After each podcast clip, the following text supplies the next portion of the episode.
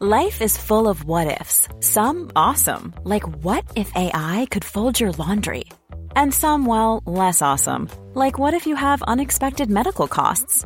United Healthcare can help get you covered with Health Protector Guard fixed indemnity insurance plans. They supplement your primary plan to help you manage out of pocket costs. No deductibles, no enrollment periods, and especially no more what ifs. Visit uh1.com to find the Health Protector Guard plan for you. This is Paige, the co-host of Giggly Squad, and I want to tell you about a company that I've been loving, Olive and June. Olive and June gives you everything that you need for a salon quality manicure in one box. And if you break it down, it really comes out to $2 a manicure, which is absolutely insane. It's also so easy to get salon worthy nails at home with Olive and June. The difference between how your nails used to look when you did them yourself and now with the Mani system is a complete game changer. The best thing about Olive and June too is it's a quick dry. Dries in about one minute, lasts for five days, and full coverage in up to one to two coats. Visit oliveandjune.com slash perfect Mani 20 for 20% off your first system. That's oliveandjune.com slash perfect Mani 20 for 20% off your first system.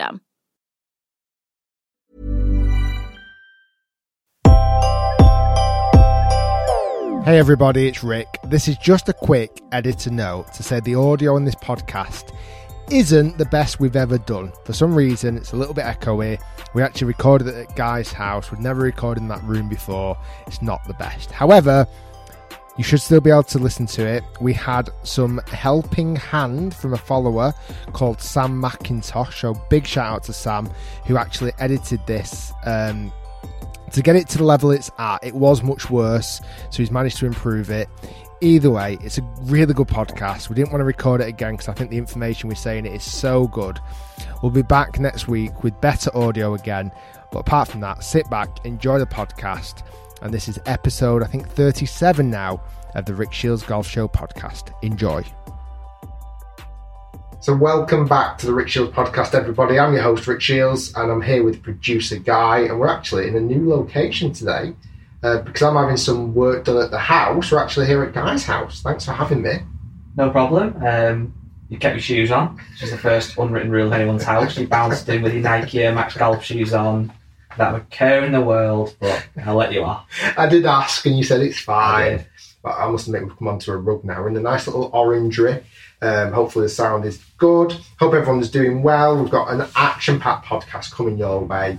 Um, we've got loads of great stories, we've got loads of great questions, and loads more information. We had a fun day yesterday. How good was it filming with Leo? Leo Boniface, mark my words, has the potential to be a tour player. Yeah, he was unbelievable. So, give you a bit of a backstory. Uh, Leo is a seven year old from um, south of London, and he has somewhat blown up in the last six months over on Instagram. Uh, he does tricks with his dad, he plays golf, he does loads of hole outs. Um, absolutely loves his, his golf. In fact, he loves his golf so much on the side of his golf ball, it actually says Leo Boniface loves golf. And I don't think I've seen golf. that many people in my life that loves golf that much. we, we met him yesterday morning. Um, was it about half past nine? Yeah. And did a full Puma outfit on. But the weird thing is for children, when they're dressed in golf gear, they look like just shrunken adults, don't they? Because it's all like proportion. Got the hat on, he's got a polo shirt tucked into his pants. His belt went round his waist, I think two or three times, two and a half times, so it could fit him. Um, and obviously, like like you, I'd seen him on Instagram and I'd seen what he could do. And, and trick shots impress me when anyone does them. But there's also that thing where you almost think, well, it's good, but you've done it hundred times to get the one perfect shot. But in real life, I honestly couldn't believe how good he actually is. He was lobbing it over your head literally every single time with no fear. His only bad shot he would hit was a little bit heavy, but still it would go over your head by a mile. So that gives you a little teaser into the video that we filmed with him. So we filmed the video to come into YouTube and Facebook very soon. In fact, maybe this week, Uh, because actually we're a bit low on content at the moment. So it's coming out this week. It's in edit at the moment. And the, the premise of the story, I invited him to Manchester to come and play some golf, to make a cool video, to have a little challenge, but also to try some of these tricks. And like Guy said, I'll be honest, right now, there is not many people on the planet that I would trust within 10 minutes of meeting them to be hitting golf balls over my head. Real golf balls as well. Real golf balls. and he's seven foot. He's four, probably four foot tall. oh, Sorry, seven foot. Seven year old, probably four foot tall. I'm six foot, and he was just literally with his 56 degree cut down wedge, opening the face up to, to flat as a pancake, swinging full speed. And wait till you see the video how close I ended up standing to him, and he was still comfortably Easily. hitting it over my head. And also to put his golfing ability into some perspective, we don't want to ruin the video too much, but it should be out in the next couple of days anyway. Maybe when you listen to this podcast, it actually already is out, depending on when you listen to it, obviously. But he is seven years old, as Rick said. He's a 19 handicapper. And honestly, now, and this isn't just, I know it's easy sometimes with children to kind of big up their ability or to make them feel good, but truthfully now, he would beat 95% of golf club members in a chipping comp. N- no questions Yeah, asked. I would- I would- that, he is genuinely that good. Yeah. And, and even out on the golf course, yeah, he is unbelievable at chipping, actually. We went out on the golf course and played some holes, and sometimes you think, okay, 19 handicap, but how short's the golf course that you're Yeah. playing off? He played off the red tees, granted, obviously the forward tees, and he absolutely killed it. I mean, we had a little challenge match. He really impressed me. And the last hole that we did as well, you have to wait to watch this, we actually swapped golf clubs. So me and him swapped golf clubs. I used his little tiny ones, which were actually really cool, and he used my full sized uh, golf clubs, and he absolutely loved it. He's obsessed with two things Two things that we resonate with massively. massively The first one is flop shots. flop shots. He loves hitting flop shots, which again, as any kid growing up playing golf, that was the one shot you just obsessed with. what Why, why is that? I think it's because you can you can be creative, and once you know how to do it, it's quite easy. But yet the result is almost like jaw dropping. But the only thing that worried me and upset me yesterday is when you were filming with him, I had a few mess abouts with his club and then with your own club. My lob shot ability, my confidence has massively dropped. Oh, watching him yesterday, because I remember being a junior and people saying to me like, "Oh, you juniors have no fear" and all this stuff. And I didn't really understand what they meant. Now I'm touching thirty and I'm watching a seven-year-old child lobbing it over your head from several feet away with ease, shot after shot after shot. He literally had no fear. zero fear. What's his second thing that he loves? And again, I massively resonate with this. As a junior golfer growing up, this was something I was obsessed with. And I still am now, if I'm The old honest. BS. Backspin. I mean, he is obsessed. If he asked me once, he asked me a thousand times yesterday, how do I get backspin? yeah, get some backspin for me. And he, he was five yards off the green and asking me, how do I get it to spin backwards? It's like, Yeah. it's actually impossible. As good as his golfing ability is and as good as he's going to get, I don't think he's quite old enough to comprehend that you're not going to get backspin from a four yard, five yard chip just yet. No, but I respect I respect what he's trying to do, and like I say, really cool. His dad's amazing. How cool is his dad? Well, that's what I was going to say actually. Annoying, well, not annoyingly, but because we were so busy yesterday, we didn't get a chance to speak to his dad after the filming. But I think a podcast with his dad in the future would be really good because Leo's not quite old enough yet. Although he's got great charisma and he can really chat to grown ups, but he's not quite old enough maybe to do a podcast just yet. But his dad and his story of how he wants to improve his son, and I, and I kind of picked his brains a little bit about how do you balance, He's not a pushy parent from what we saw in any way, shape, or form, but how do you balance encouragement with not getting too invested when he hits a bad shot and stuff?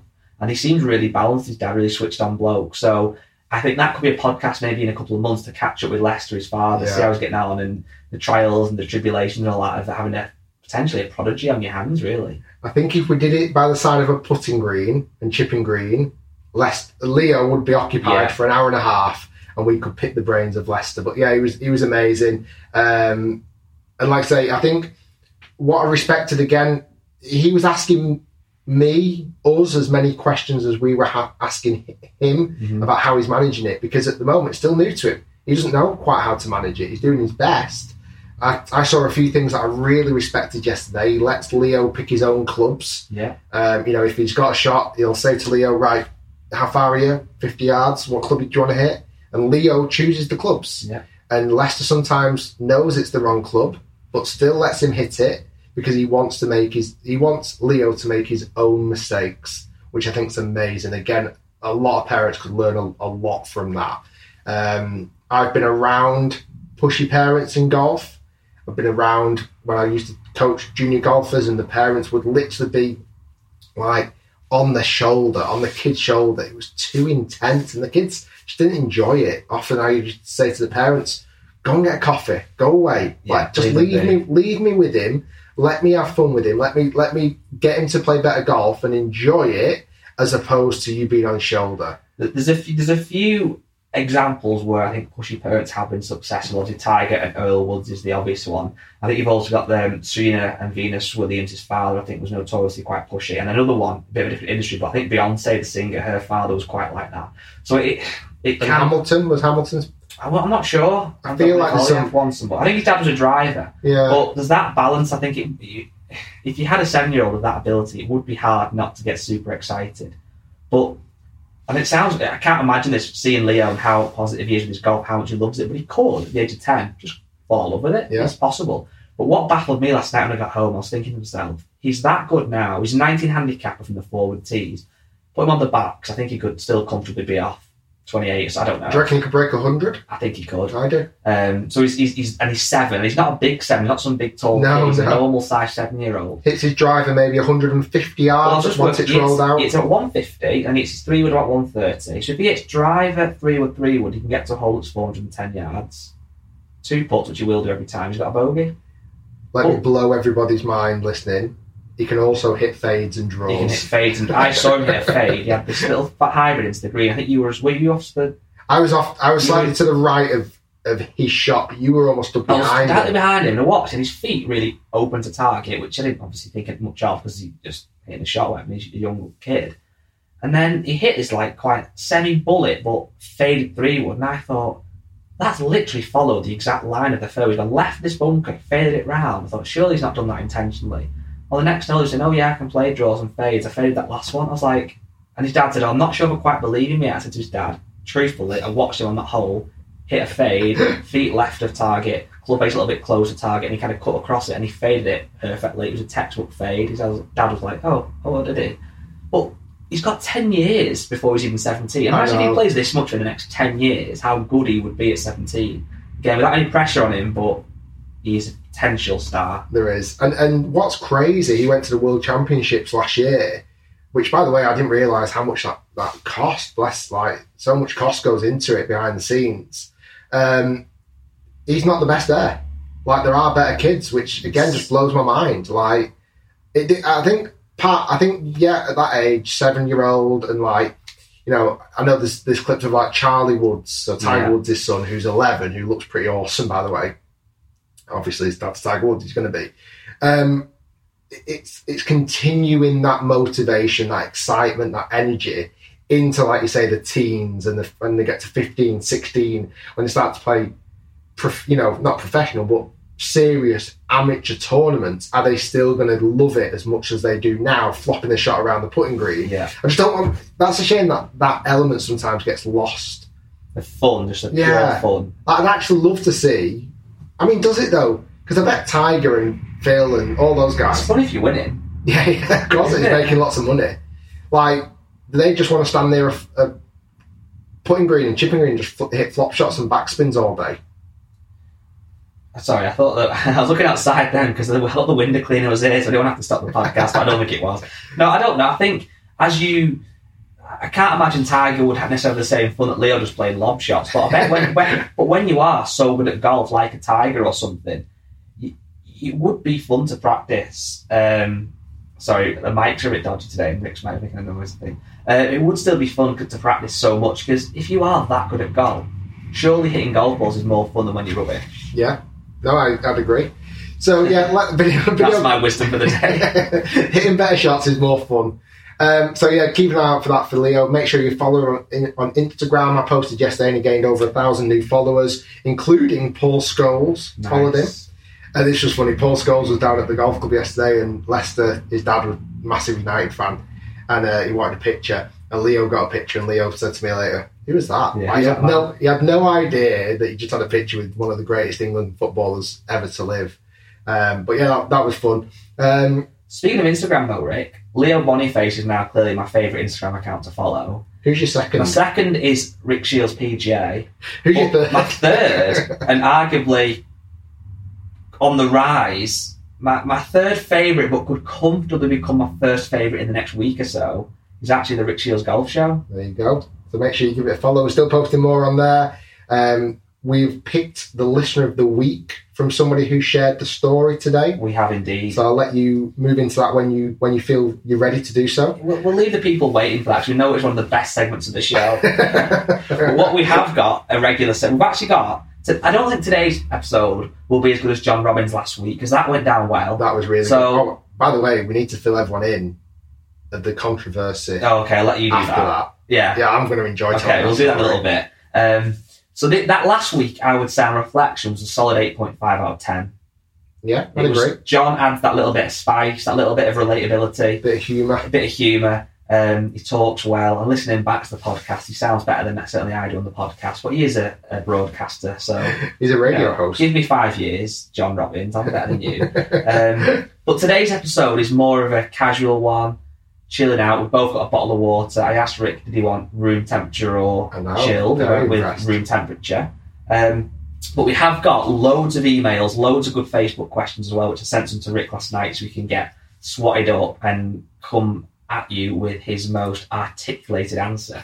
but first, it's time for a good nightmare golf shot, an NGS. Go for it. So I had a little look last night, and actually, recently we've been getting loads and loads and loads. That was, Think, three loads is of emails, which is absolutely class. We do love getting emails.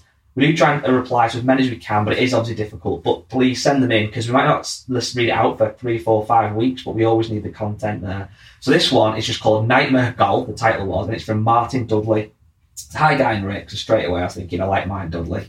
um, I'm a few episodes behind on the podcast, but catching up fairly quickly. But I need to share my nightmare golf shot slash hole as it happened a few years ago, and I always remember it as one of my worst holes ever. So straight away thinking, I'm in. That's how you get my attention. He's put Guy and Rick, massive tick, and he's got a little opening paragraph that's getting, it's got my juices flowing. So last night when I was doing a bit of uh, producing, as I should do for the podcast, I was uh, lay on the bed, scrolling on the phone, and I was looking at this one, thinking this should be a good one. So let me continue. I was playing in the medal at my local golf course, and it was going really well. I was two under my handicap after 17. Now, stood on the 18th tee, it was a drivable par four at about 280 yards, out of bounds, all down the left, and all deep rough to the right. As I've been hitting my driver really well all day, I thought this was the best opportunity to go for a birdie. So I was thinking that's a good shout because it's very easy in that situation to go, right, I'm playing well, I'm two under my handicap, I'm going to hit a five iron tee. But actually, if you're hitting your driver well, it's the best club in your bag. Exactly. Use it. So I think that's, Hit the club you're I confident with. respected that. Um, I feel like it's going to bite him in the. You, you, you know these stories too well, Rick. Step up on the tee, and then all of a sudden, out of nowhere, a snap hook straight out of bounds. Ouch. Yes. So I walk back to my uh, bag to re-tee, snap hook again out of bounds. I understand why you've picked this story. It's so relatable to me. it pains me to read it. So I repeat the process and another ball I out. feel like you've sent him a bunch of flowers. I know how you feel, mate. Bang, snap hook again. So now I'm on the tee to take my seventh shot. So as that wasn't working, I took out my five irons and I was gone for the five iron route, which I understand. Just to put it on the fairway. Hit the ball so clean, it flew down the middle of the fairway, but in the process, the club head snapped and then went as far as the ball. oh my god. So things aren't going bad, and now going bad to work. I feel like this this is somewhat karma for. What's he done wrong that day? Then I proceed take my eighth shot. I thinned it so bad from 90 yards, it went over the clubhouse and out of bounds. At this point, with people in the clubhouse watching, I just wanted to walk off and go home. But I carried on and dropped the ball for my 10th shot to then fat it the greenside bunker up against the lip. Then I try and hit it out of the bunker, to which it hits the lip and stays in. So now I'm hitting my 12th shot. I finally managed to put it on the green, but about 20 foot away. At this point, my fellow playing players didn't know whether to laugh at the situation or cry. I rolled my putt about five foot past the hole and then ended up with a 14 on the last hole after having an incredible 17 holes prior. I was more annoyed about my club snapping than getting a 14 as I hit it really well. It was a great shot. I learned the lesson in future competitions and instead of going for glory, just put an iron down the fairway. Literally. Literally. An iron down the fairway. the, All golf, bloody annoying. the, the only slight positive is if it was, well, if it's Stableford, he still would have had 36 points. Yeah, yeah, he'd have played well. And even for his handicap, I imagine he would have got Stableford adjustment, so he wouldn't have gone up 0.1. Now I'm clutching at straws there, and I'm saying that's the positives. 14 on the last hole. I love that. Oh, it's just me with it. Like, I, how would you guide? Like, I don't know. I don't think he did anything wrong there, as you mentioned. He's, he's hit driver great all day. Yeah. He stood on the 18th hole. He wants to hit driver. He wants to capitalise on his on his confidence, etc. He's hit three snap hooks, which is nothing like what he's hit all day. He's in it at five iron. The, the head snapped. oh god! And then, like I said, he gets in the bunker and comes off with a 14. Yeah, So Welcome so to golf.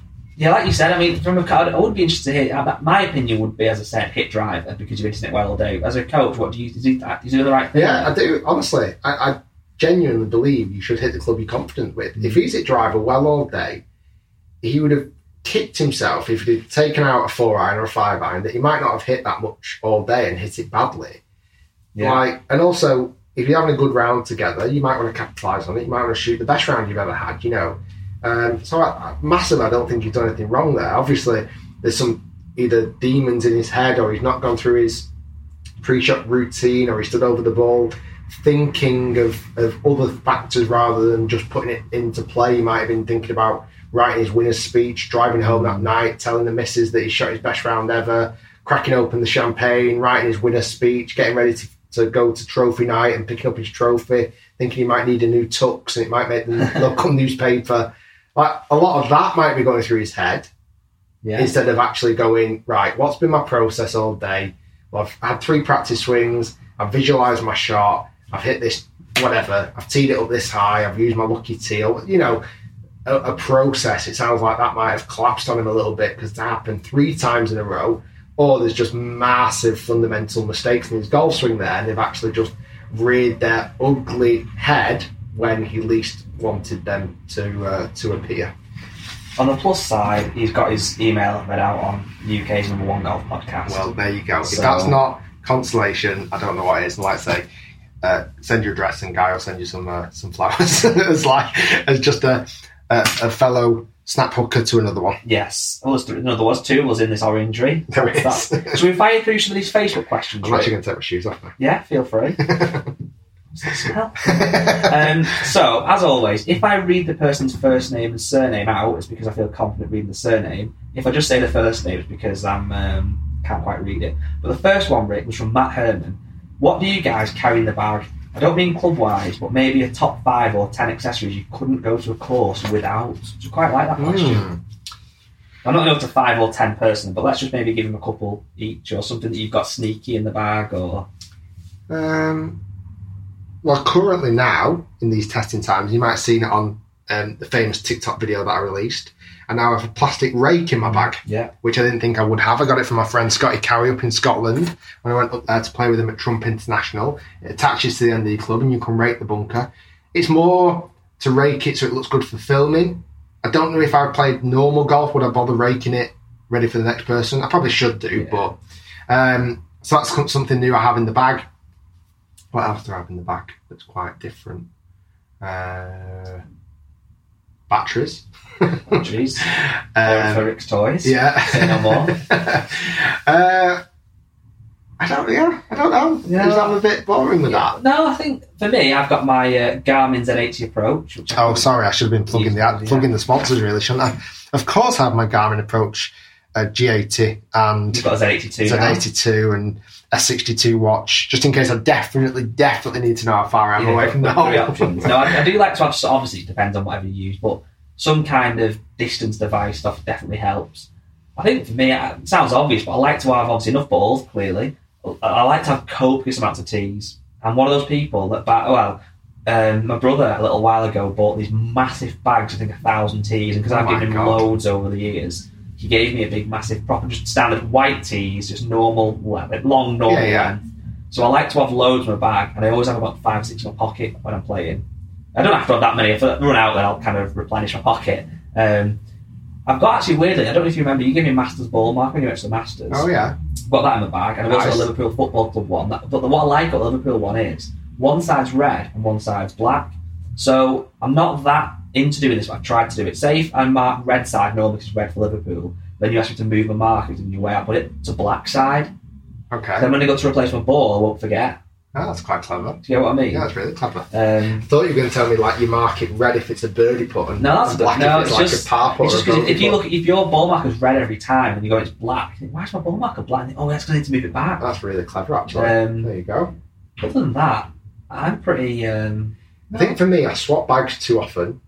Typically, yeah. I swap clubs too often. I swap, you know, I'm, a lot of time I've got my golf bag out on the golf course. It's for filming, so I, I do have I have loads of Titleist Pro V1 practice golf balls in there. I try and have enough tee pegs. I do all right with tee pegs, to be fair. I don't like buying tee pegs, so I'll try and pinch them when I can when I go to like fancy places. Sometimes Rick walks into American golf and just comes out his pinch to leave bags of teas. I think, I think it's my right. I think I should be able to. As, as, as the number one podcast in the UK, should be able to go in there and just. I should. I should get free teas. The only time I got a bit concerned was when you walked out with a TS3 down your pant pocket. It's like, why are you coming out with a driver? I shouldn't have to pay. Yeah, I should have to pay for anything. No, I'm joking. But tea pegs do. hurt. I don't like paying for tea pegs.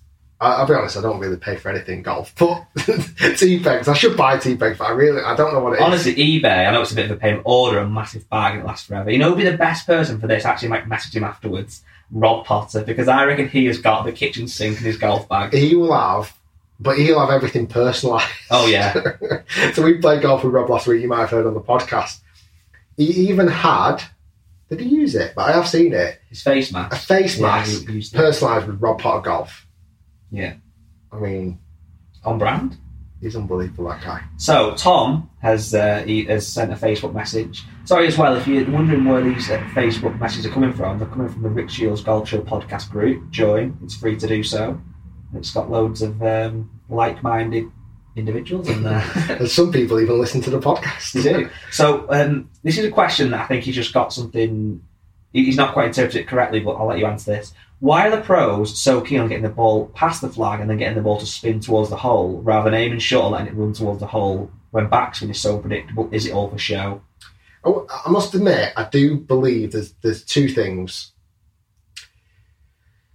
I think you see on TV more of the shots that land past the flag and spin back. Yeah. Typically, highlight reels and super shots and all that. And I think the ones that maybe go viral on Instagram and whatever The spinners. are the ones that have the spin. But I honestly think if you if you actually watched golf from the from the base of watching golf, a lot of the time they're not putting ridiculous amounts of spin on. So that's that's one take on it.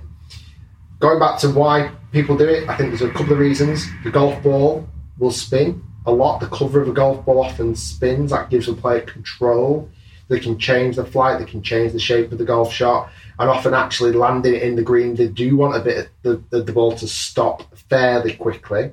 The other factor is greens. So the greens that often these tour players play on are fast. So that that definitely helps with the spin. Often they're receptive as well. You didn't see that in uh, where they played last week in uh, just outside Chicago um, in the latest playoff. The greens were rock hard. You saw no backspin at, at the golf course there. But if the greens are soft, like the European Tour are playing at Valderrama this week, the greens are normally ridiculously fast there. If they've had a bit of rainfall or watered the greens to make them nice and lush and green, they're a little bit more receptive. You mix that in with club technology, so grooves on golf club create spin, the softer ball, and then they'll often, again, you'll see on tour, they'll put pins in locations that are hard to access. So sometimes the pin is very much at the front of the green with bunkers or water at the front. And really, sometimes the only option is to actually fly it beyond the flag, either use the contours to get it back towards the hole or, you know, creating that spin. So there's lots that go into it, but I, I would off, I would honestly say not every single time as a golfer, tour pro, trying to make the ball spin backwards. It just sometimes it's, it's the most effective way to get the ball closer to the hole. Yeah.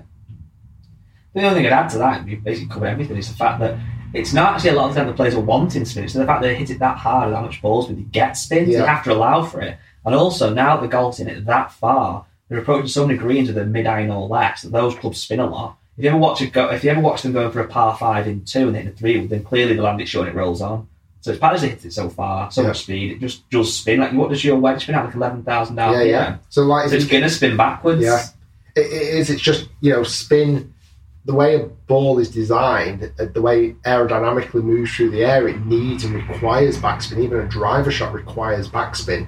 Um, so the way that the, the ball, and again, soft covered golf balls, players won't feel around the green. Soft covered golf balls will typically spin more. So yeah, there's lots of contributions to it, lots of uh, reasons why. But I will honestly, next time you watch professional golf, not every single player is trying to spin it back like crazy. Um, and also shots out the rough and things like that. Players don't get as Yeah. much spin out the rough. So um, it, it totally depends. Mark Clifford asks, "What's next for the Rick Shiels brand? Now you've got the most popular golf podcast. Thanks, Mark. A million subs and a successful coaching business.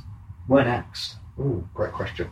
Um, it, it's to continue to innovate and evolve. I think the thing that we've always been really excited to do, certainly when Guy joined the team three years ago, was to continue to evolve and to make the best content and to also still provide a, an amazing service which entertains and educates golfers around the world.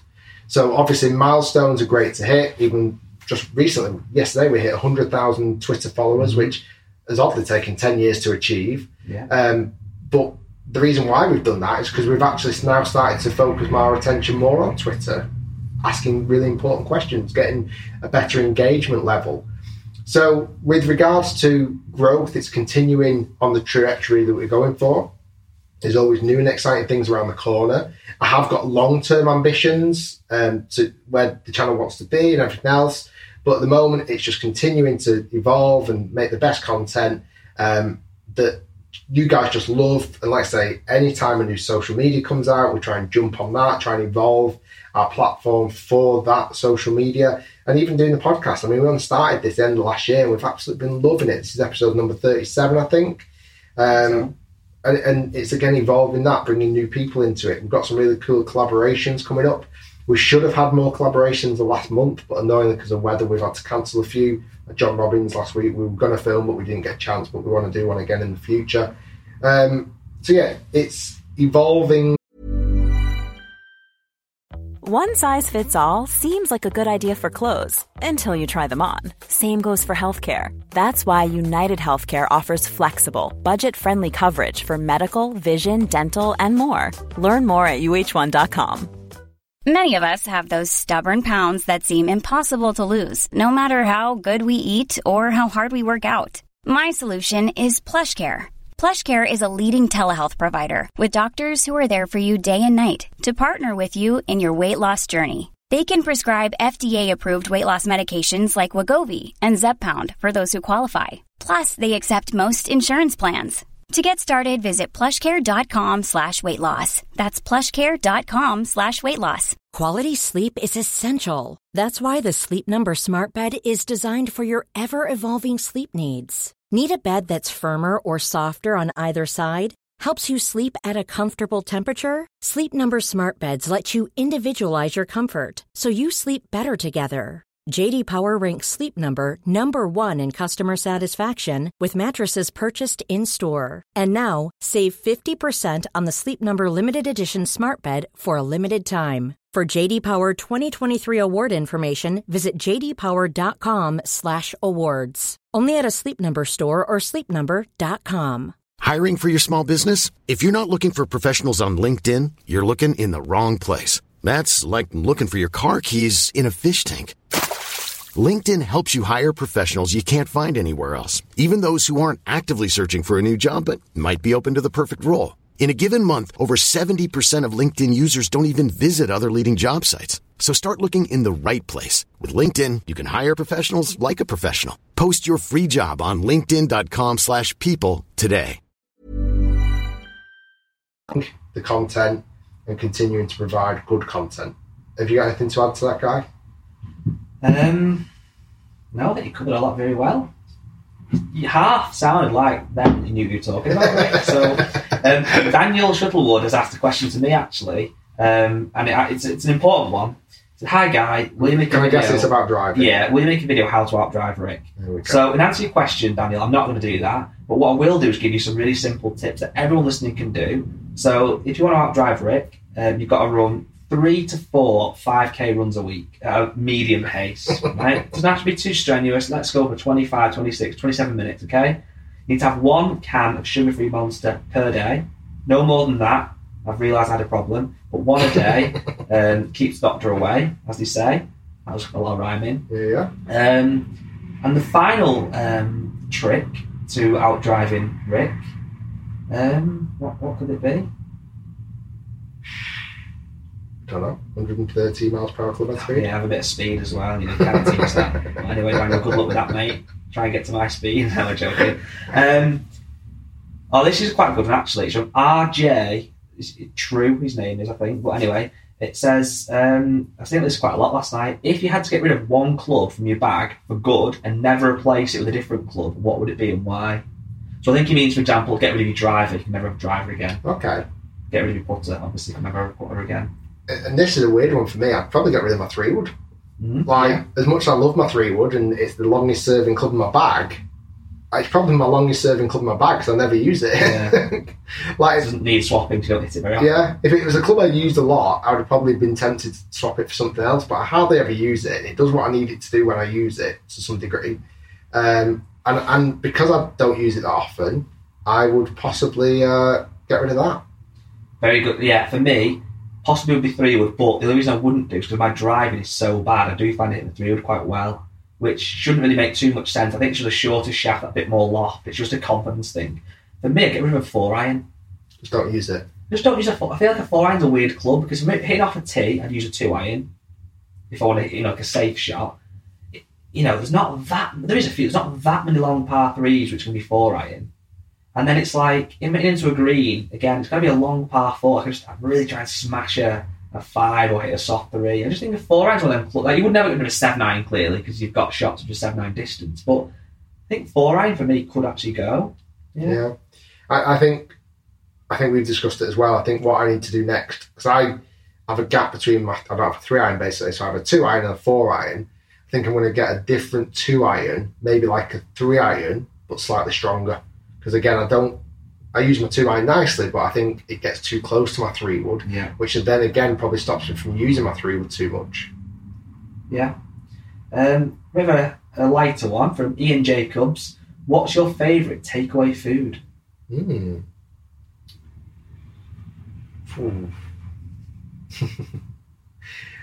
I'm just trying to think now. If someone literally said you can have one takeaway for the rest of the year, what would I choose?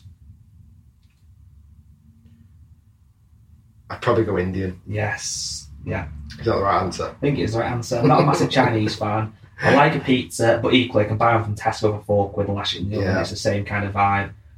Indian is just the only thing with Indian is I don't actually the night. I very rarely have an Indian. Sorry that it's tuned to a golf podcast, but uh, it's also quite takeaway food. But I had an Indian the other day, first time in like two or three months, I think it is, and I really looked forward to it and I enjoyed it. But after about five mouthfuls, I get really full. I do. So it's kind of like the excitement's always better than the actual. Oh, way better. Picking it up, yeah. getting the poppadoms, having a cheeky pint in the Indian before you pay. I know it's probably not something you do. I always, I always tell my wife she don't listen to the podcast. Luckily, um, my mum, my mum started listening though. Has she? She said she really enjoyed it last week. Did she really? Um, She's like me. and she did. She, said, she said that guy who had on the podcast was really good. What's he called? John. Hey. um, she, only, she only listened to one episode so far. And then she rang me in length, and we probably spoke for the longest time we've probably ever spoken on the phone in the last year, and it was about the podcast. He's good though, isn't it? um, yeah, I'll always tell the missus that. Oh yeah, they said uh, they said tw- half an hour, and I'll go like at half an hour, knowing full well it's not ready yet. And I'll say to, "Is it ready?" And they'll go, "Yeah, it's ready." I'll go. I'll just keep it five minutes. I'll have a pint. And then it's just Rick. You, you drove to the Indian, but you came back in a taxi and staggered out. What, what? no, red wasn't ready. yeah, they just kept giving. And I always tell if, if she does say, "Have you had a beer?" I say, "Oh yeah, they threw it in with the meal. It's not. I paid for it." But anyway, I'm sure a lot of other a lot of other uh, like-minded Indian picker-uppers do the same. So I think that is probably it for the Facebook questions. There were some other really good ones, but I think it's only fair we answer a couple that we had emailed in as well, because we do appreciate the emails. And this is a really good one I want to hear your take on, Rick. Go for it. And then should we come on to your little story? I'm desperate to Yeah. come on to that. Let's just do this. I think everyone listening needs they need a conclusion to the cheating scandal Okay. from last week. Um, right, so this is from Phil Vidler, and the reason that he got my attention again was the title. So it said, "Podcast question: Are my balls okay?" So he knew what he was doing. Um, he says, "Love everything you're doing. So please keep it up. I love how you opened that straight away. the email. Oh yeah, It's like, are my balls okay? You're like, I need a bit of this. need to know if Phil's balls are okay. Um, I didn't see an option to post questions on the podcast Instagram, so thought I'd email instead. Um, well, that's fine. You can just hit the little button that says email and come straight through, which I think he's done. I have a question on when's the right time to swap to a premium ball. I joined a golf club for the first time in 10 years at the start of lockdown, and I've managed to get my handicap from 28 to 18 in the last few months, with a single digits being the target. Very well done, Phil. Uh, based on reviews and Rick's comments, I currently use the Srixon AD triple three, and on average lose between zero and two balls around. At what handicap do you think it makes enough difference to step up to a Pro V1 or other premium balls? It's a great question. I this is something I heard from Titleist, the brand. So I went on a ball fitting exercise a few years ago, and they said every player in the world should use Pro V1 or Pro V1X. So they think that ball is that good that every player in the world would benefit from using that ball. So I said, okay, well, why do you make the other balls? Then they said, well, not everybody wants to pay premium price for a Pro V1. They lose too many golf balls around, whatever it may be. So we have other options that have different materials or whatever it be that still perform well, but from a different price point. So if I follow that idea, if was it Phil? Did you say his Yes. name was? So if Phil thought his golf was improving, he's now only losing zero to two balls around, which is very precise. Um, and he doesn't mind spending because that's going to cost him between zero and seven pound a round on golf balls. If he doesn't mind losing that, then it's worth stepping up to a Pro V1. However, if he wants to lose two balls around and lose only that only costs him four pound, let's say, mm-hmm. he should continue to do that. So I think it's a it's it's an interesting one. I do believe premium golf balls ideally should be used because they are a better material. More research goes into them, etc., etc. Um, but again, it goes back to the idea: if you don't mind spending money on a golf ball, and because you uh, two's not too bad, I think I would probably do it off two balls. If you said I'm losing five balls around, then no way you should you be using Pro V ones, really. Yeah, and that's the thing. I think I've said this this little anecdote before on the podcast, but obviously I prefer to use like a Pro V1 or a TP5 or ZSI. You know, the premium ball from any of the big brands is what I would use and what I feel like I should use off the handicap I play to, whatever. But um, Abby, I think again I've said this before. Abby's mum about two years ago gave me two dozen. I think it was DT Solo Titleists or PTS Solo, whatever they're called. They're like the, the mid range. I don't even know if they still make them now. The mid range balls. I think weirdly she got them because a person from her work was leaving and he had some balls in his desk. He wasn't a big golfer and she said, "Oh, does anyone want these golf balls?" A bit of a weird story, but whatever. They ended up in my possession. Two dozen balls. Now, obviously, I grateful, but I thought I'm not really going to use these. But one day I went out with my friends at my old course and used these balls and actually had the best round I've probably ever shot at that course. Shot 300 par gross playing with a DT Solo. And it got me thinking, it's like, it didn't feel as good as a Pro V1, didn't feel good off the putter, but yeah, the proof's in the pudding. So it's part of it is snobbery, and I admit I'm a bit of a snob when it comes to golf balls. Yeah, no, I totally agree. I think it's very much snobbery. And like you say, I think we've used this uh, analogy a little bit as well. If you turn up to a golf day and Yeah. you got a nice little goodie bag and there was three golf balls in the bag, you want them to be Pro V1. Hundred percent. That's when you go and te- text a friend. I'd, I'd almost text a friend and say, "Got three Pro Vs today." Yeah. And that's why, like, even when we did the YouTube Golf Day last year, like, it was a main thing for me. I wanted every player to play in it and open the goodie bag, and there'd be three Pro V1s in there. Yeah. In fact, There was a actually six. There was three with the Golf Day logo Yeah, and yeah. three with Prostate Cancer logo. There you go. I think we spent too much on that. um, but yeah, like that's that's a, a, a sign of yeah, this is the best golf ball in golf, and it, it like I say, it's I don't I think there are different golf balls now. Uh, you might have seen the video I did recently, the, the Vice golf ball. What a golf ball! Like really good. I like the branding. I think it's very cool. I didn't think the performance would be as good as it was, and it was. You know, I'm very impressed. And they're you know thirty pound a dozen. Um, it's a it is a minefield Yeah. to some degree, and I'd love to answer your question with one definitive option, Phil. But I think as long as you feel comfortable, if you're losing two balls around, if you're going to be comfortable losing seven pound around because you think that ball feels better, looks better, gives you the confidence that you want to play better golf, go for it. However, if there are other options out there that's cheaper, I would also look at those options. Not everything has to be premium, and not everything has to be on performance. Very, very true. Um, right then, Rick, the floor's yours. Wow. Well, where do we start? I'm just going to sit back and um, enjoy the ride. Here. Right. So last week you'd have heard the podcast where me, John, Guy, Rob Potter played in a charity golf day at a local golf club just up the road here from Guy's, Barrington Hall.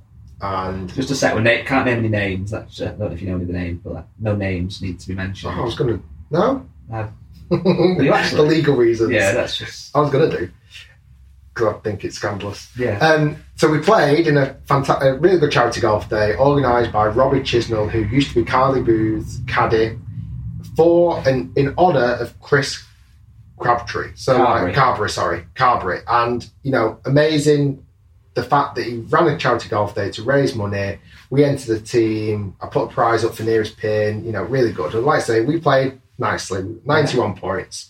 And you might have heard on the podcast last week, we you know we were licking our wounds a little bit because we lost by twenty-one points. Yeah, and just to clarify, we weren't licking our wounds because we lost. We happily would lose, as strange that sounds. But it was the, the, the number that we lost by. by twenty-one points. Yeah, let's. I know it sounds silly. Let's just imagine it was singles. Let's say you're playing Stableford and get 30, 40 points, 39 points. You think, oh, I could have a chance today. Someone comes with 52. Like, it's that much of a difference, isn't it? Like, if you know what I mean. Yeah, it's Like- ridiculous. So, the podcast reached many a corner last week. Um, first off, I've got an email from one of the members of the team um, who wasn't massively impressed that I was calling his team cheats, uh, which is quite ironic because that turned out to be the person who might have been cheated. Um, the organizer then the next day emailed me or messaged me saying, oh, "This is Robbie." Messaged me saying, "Listen, Rick, I've listened to your podcast and I thought, you know what, I've got to look into this team because you are right, 112 points. Weirdly, I don't know why it ended up coming 109 points. I think he said in the end. Uh, yeah, I know why, but I'll I'll, I'll uh, leave that for now. So let's let's call it 109 points. I think it was in the end. So this Robbie thought, you know what, I, I need to quiz this because it is a it is a ridiculous score, and I didn't think much of it. But after listening to the podcast, I needed to figure something out. So Robbie rang the members of the team, and he said to the team, three of the guys that he knew, you know, how did you play? You must have played really well to shoot 109, and they were off 20 odd handicaps, and you know, one of them said. "Oh, I played all right. I didn't play great. He said, "Well, on the scorecard here, you're down for ten pars." And the guy on the phone who said, well, I didn't have 10 pars yesterday. he went, oh, right. Why is it on the scorecard? No idea. Rang the next person. I, whatever, I believe you played well yesterday. He went, uh, not really. I didn't play great. Oh, right. Uh, round here, you had five pars in a row. I didn't have five pars in a row. Oh, right. It says on the scorecard you did. Anyway, next person rings up, say a similar story. So Robbie was like, well, hold on how is this happening? How are these guys saying that they didn't play that well? How is there now scores on the scorecard that are much lower? So he rang the last person, and the last person kind of said that he might have put the scores down wrong on the card, but quite badly on the, on scorecards. Either way, cheating took place, and I think it was really bad for a charity golf day. So Robbie, who organised it, felt quite like I don't know, embarrassed to some degree. Felt quite, you know, um, just not nice. It's not a nice feeling. So we had to go round to each of the individuals' houses, pick up the prizes. So we had to pick up the, I think it was a golf bag that they all won, and give it to second team. We disqualified the first team for for putting the wrong scores in. What was sad about that is three of the guys in the team didn't know they put the wrong scores in, let's say, because one guy typically in a format like that does all the scorecards, and it was that one particular guy who emailed me, not happy that I was calling his team a golf mm. cheat, but it seemed like it was him himself who was potentially fudging the numbers a little bit. So either way, I feel somewhat happy that we we we really went hard on it last week, and we I think it was it was it was more the fact that it was a charity day. I think Yeah. you know you, you go to a charity day, and it also would have been the, the first one in, in memory of Chris as well. You, know, you go to a charity day to, to firstly to have fun, remember the per. Well, first is to raise money for whatever the cause may be, to, to have fun, and also, you know, if, if there's family members in attendance of, of the person who it's in memory of, to kind of let them see how many people that person reached and, Yeah. and, and have some, you know, for them to, I know it's not going to make anything any better, but to have some, um, some smiles and some fun and, and, you know, if you can. And I think to have people then cheat for the sake of a prize or allegedly cheat, I mean, you know, whatever it might be, cheat. but for a, for a prize, it's a bit, it is a bit low, but Yeah, so it's re- I think it's really bad. I think, like I say, I'm glad that last week we really went out on a limb. And, and I called them because to, to do that score, cheating, whichever way it would have happened, whether it was false handicaps, whether it was um, writing the wrong scores down, or you know giving gimmies or whatever it may be, there was some cheating there that got them to 112 points. Either way, I'm glad things got rectified. I'm glad that team got disqualified, which is a shame because I don't think three of the guys massively knew what was going on they were just walking home with a golf bag after not playing that well, thinking, "Have I won? Have I won today?" But either way, I think it's a bit naughty, and I'm glad Robbie's got it sorted, um, and I'm glad second place got their bags. Um, we'll have to investigate that team next. Rick Shiels investigates. How far do we have to get down before we win? yeah, if you beat us, it's proven that you're cheap.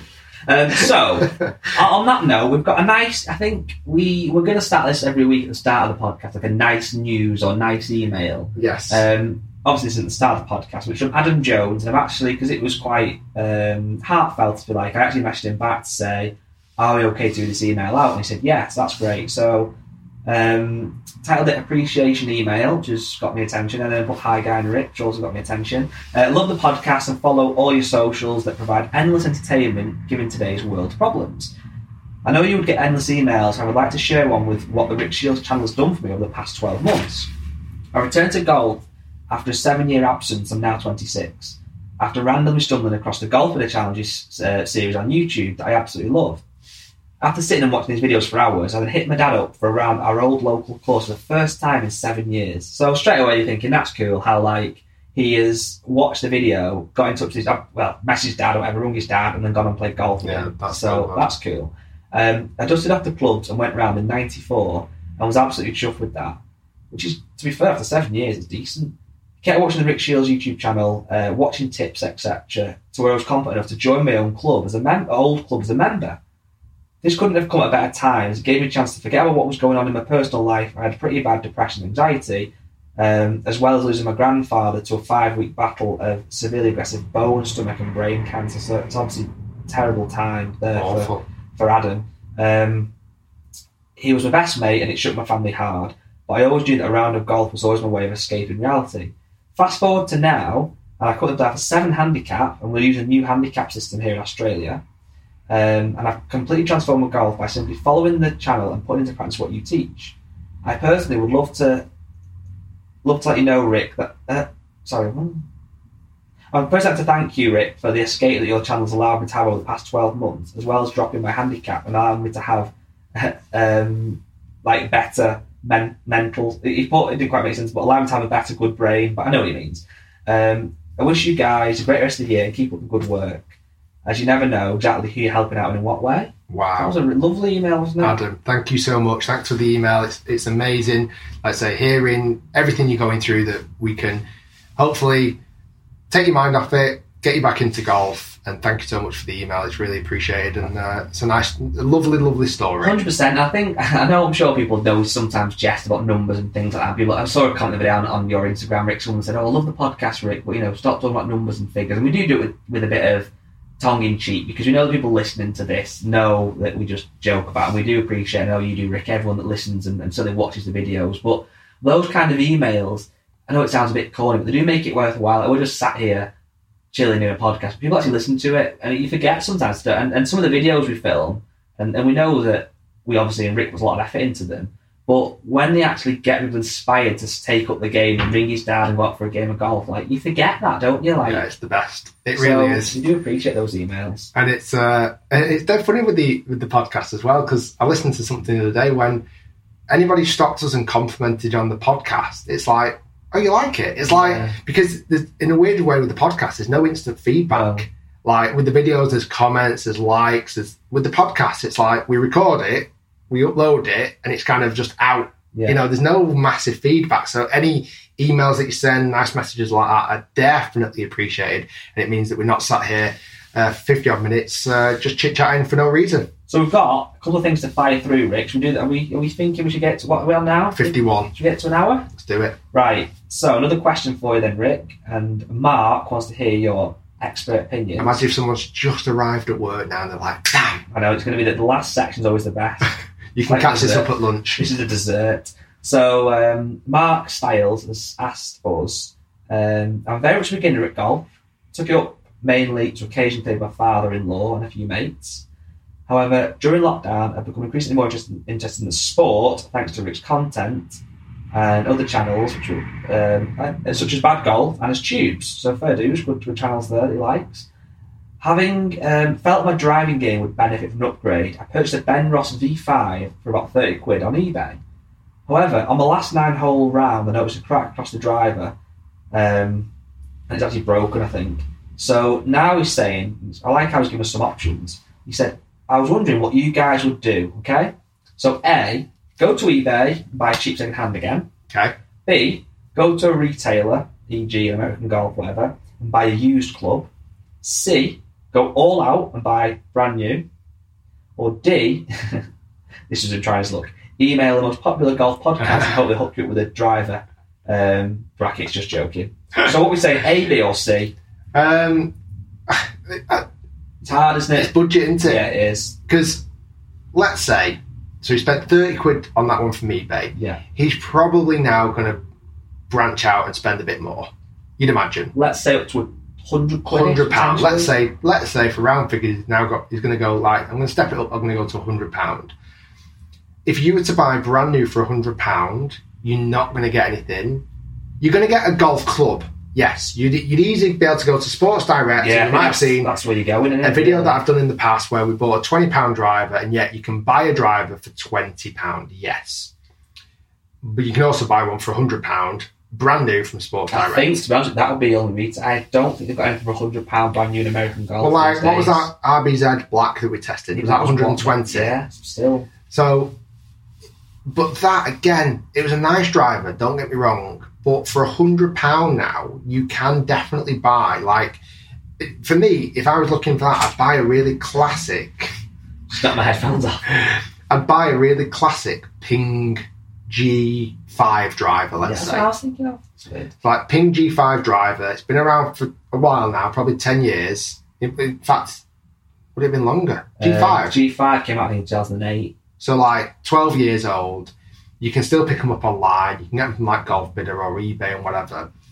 And they're really reliable drivers. You're going to get a really good quality, the right material. R and D's gone into it, everything, and you can spend a hundred So pounds. 2005, that was my bad. I actually thought that, but I thought that's too long ago. Really? That, that does feel. Cause I remember going and getting fitted for one when I was driving, and I wasn't driving at that. Anyway, it must have been. G5. I'm in a G10. That's my bad. The I was in a orange G10. Sorry, So I'm thinking G5. yeah. Like I'm, that might Sorry, be too old. bad. I must admit, G5 might. Let's be go. G10 then. G10, like ten years old, and it's you know it's one of those drivers that you just know you're going to get a good driver. Loads of research, R and D. It's been tested. It's been proven. It's won tournaments out on tour. Not that that makes a massive difference. You can't get fitted for it, yes, but to be honest, at around hundred pound, I don't think you can get fitted for anything. If I'm honest. Then going back to your next option, do I buy something brand new? Like say you've really got to.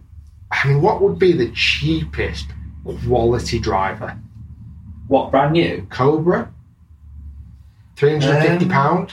Well, You know, you might get There's some sales on last year's products. yeah. There's so maybe there's, there's, hundred and fifty. there's possibly some kind of brands that specialize in more budget equipment, if you like. It's just how does the performance of that measure up to something that's three years old? It's still I feel, I feel like places like Clubhouse Golf are quite good for having like you might get like um, a Cobra F8 for Yeah. example for 160 quid. They've got loads of stock say. left, and they're just trying to get shut of it. And you could still get fitted for a brand new if they've got options. You might not get loads of options, but you might be able to get dialed in with loft and weights and everything else.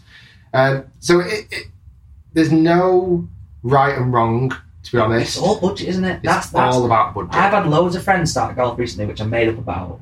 I'll say loads, three or four. Listen That's- to the Rick Shiels Golf Show podcast. Yeah, well, three or four friends to me is loads. I've only got seven. I'm joking. Loads. Um, no, I'm definitely not. Yeah, I've, de- no, I've definitely got loads. Um, but when people ask me what clubs should they get or what, but the first question I always ask, I don't mean to sound rude or intrusive, but how much do you want to spend? Because if Yeah. you've, let's just say you've had a bonus from work or you've won a couple hundred quid on a lottery or whatever it might be, and you want to spend two and a half grand, you could go out and get literally everything Ping or Callaway or Yeah. whatever, fit it up and have them for 10, 15, 20, well, forever if you wanted to. If, however, you want to spend 500 quid, which is a lot of money still, yeah. then you might be better going for either something like the Costco Callaway set or really getting something old but's good. But you need advice off friends for that or something. Because for 500 quid, if, if you gave me 500 quid now and said to get a good package, a good starter set for somebody, I'd go on Golfbidder or go on eBay and find some quite chunky old ping guy. Well, it's like the Golfbidder challenge that we've exactly, done. Exactly, well, it- literally exactly the same. But imagine a, a golf novice go, wa- walking into a shop with like Golfbidder 500 No idea. They wouldn't have a clue. You'd like to think you could pick up the phone because they have a, a HQ Golfbidder and, and get some advice, but I don't know if they offer that service. Um, yeah, it, but it, I tell you what, it'd be a business. it could be a business where you literally give golf club advice, but I don't know how how much money you'd then be able to charge on could do, top is of that. you could email podcast at rickshiels, um, dot com. and get a half-hearted answer. Half an answer, or you could send me direct PayPal of fifteen ninety nine, and I'll give you advice on what to buy. There you go. Um, joking, I won't do that, but do emails with the odd question, and really like get back to fifteen us. ninety nine is too cheap. We'll go higher. Yeah, right, okay. Then lastly, I think, Rick, let's end it on this. We haven't had any real. We've had a couple of emails in for Listener of the Week, but they were quite late. Listener of the Week is, I'm sure you guys know already, but if you're new to the show, it's where we give someone a shout out who is a hardcore fan of the podcast. section. And Listener of the Week has got several criteria, which Rick knows well and Rick thinks is great. You have to email a podcast, which is, what's the what's the email address, Rick? Podcast at rickshiels.com. Exactly. You have got to start the email with Hi, Guy and Rick. Of course you have. And then you've got to subscribe to Rick or follow on like every platform. So we're talking the usuals, the Instas, the TikToks, potentially if you've got TikToks, TikTok's not essential. But your Facebooks, your YouTube, obviously. Everything that you're on. Like we don't necessarily expect to start an account on Twitter, let's say, to follow Rick. You don't, you have to, you do, don't have to follow me on like LinkedIn or anything. but, but if you you do, it gets absolute bonus. The more the merrier, essentially. So if you follow on every single platform, you will get listener of the week. It's that simple. But this week we were clutching at straws. Really, we didn't really, we didn't really have anyone to send an email. I'll be honest. So we did a little thing on the Instagram page last night, which is at the Rick Shiels Golf Show, and said if you share this post onto your own feed, we will pick someone to be listener of the week. And we have picked. Um, bear with me. Da-da-da-da. I've lost him already. One sec. I've just had his name up and everything, then I've lost it. Ryan Travis. There you go, Ryan. So Ryan, I'm sorry that you can get a better um, kind of intro than that, as I forgot your name as I was doing it. That's my bad. It's Ryan, and you know why he got it as well, Reed? Did you see this? So not only did he screenshot the post, we just did like a little post of the of the podcast on Apple, and he reposted it, and then dead dead small, like really really small, he just put guy plus twelve yards, like dead small, which is weirdly I liked it more. you, had to, you had to see it. I'll send you in a minute. Um, What's his name again? Ryan. Ryan Travis, so he, but his, his actual app name, um, I'll just show you now. I'm trying to look for it. I'm, I've just logged in. Have we logged in? You should find it. Um, That's funny. We'll share. Should we share it onto the Rick Shiels podcast? yeah, I'll screenshot it now. And I'll do a little circle around his guy 12 That's yards, so that's funny. quite cool. That's so good. And we'll share it. So if you want to see that, that, that hilarious fact that guy hits it minimum 12 yards past me, that go and check out the uh, Rick Shiels podcast. Uh, Instagram. Guys, thanks so much for listening to the podcast this week. It's been a great episode. We've been action packed. It's great that in, Investigator Shiels has been sniffing out potential uh, golf cheats. And uh, I'm glad you've enjoyed the show, everybody. Stay tuned, lots more to come. Uh, you've got to watch the video I do with Leo. I think it's going to be amazing. He is such a character. Make sure you go and follow him on his, on his Instagram as, as well. Guys, it's been a pleasure. Thanks for having me in your home. No problem, you can put your shoes on now, if you I like. took them. That's, uh, I felt bad after a while. And uh, we'll see you all next week. Peace out. Bye.